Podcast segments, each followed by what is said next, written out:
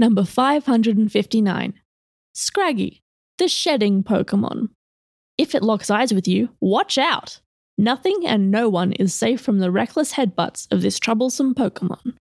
So, I gotta say, I have a little trouble with this Pokemon because when it evolves, it does become like a stereotype of, oh God, what did they say on Bulbapedia? Urban youths.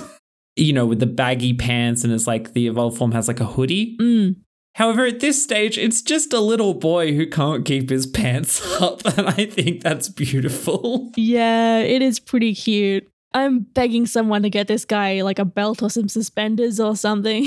Suspenders! That would be so much better than a belt, don't you think? yeah, some of the Pokedex entries, it was like it pulls up the baggy skin as like a shield to protect itself from attacks. And once it's grown enough that the skin is no longer sagging, scragging, if you will, then it's ready to evolve. Ah.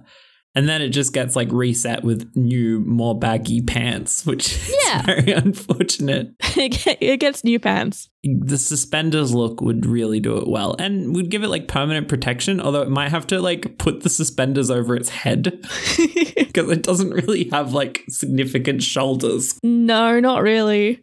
What if it just T poses the entire time? That might hold it up. True. My word for this Pokemon is nose eyes. I was literally just thinking that. Yeah, I want to invite you and listeners into the fiction that its noses, those little nostril holes, could instead be its eyes. And imagine its actual eyes as just like weird little cheek things. Mm. And you'll have a great time. Yeah, I like that. I like that a lot. You know, on butterflies when they have eye spots to ward off predators? yeah, exactly. It looks like that. Yeah, yeah, yeah. I think that's canon now. You heard it here first. Well, I'd like to give Scraggy a higher score, but I don't like what it becomes. But still, it offers a great little laugh at this point in its life, so I'm giving it three and a half out of five. mm. I'm going to give it two and a half stars, which brings us to a total of six out of 10 for Scraggy. Next!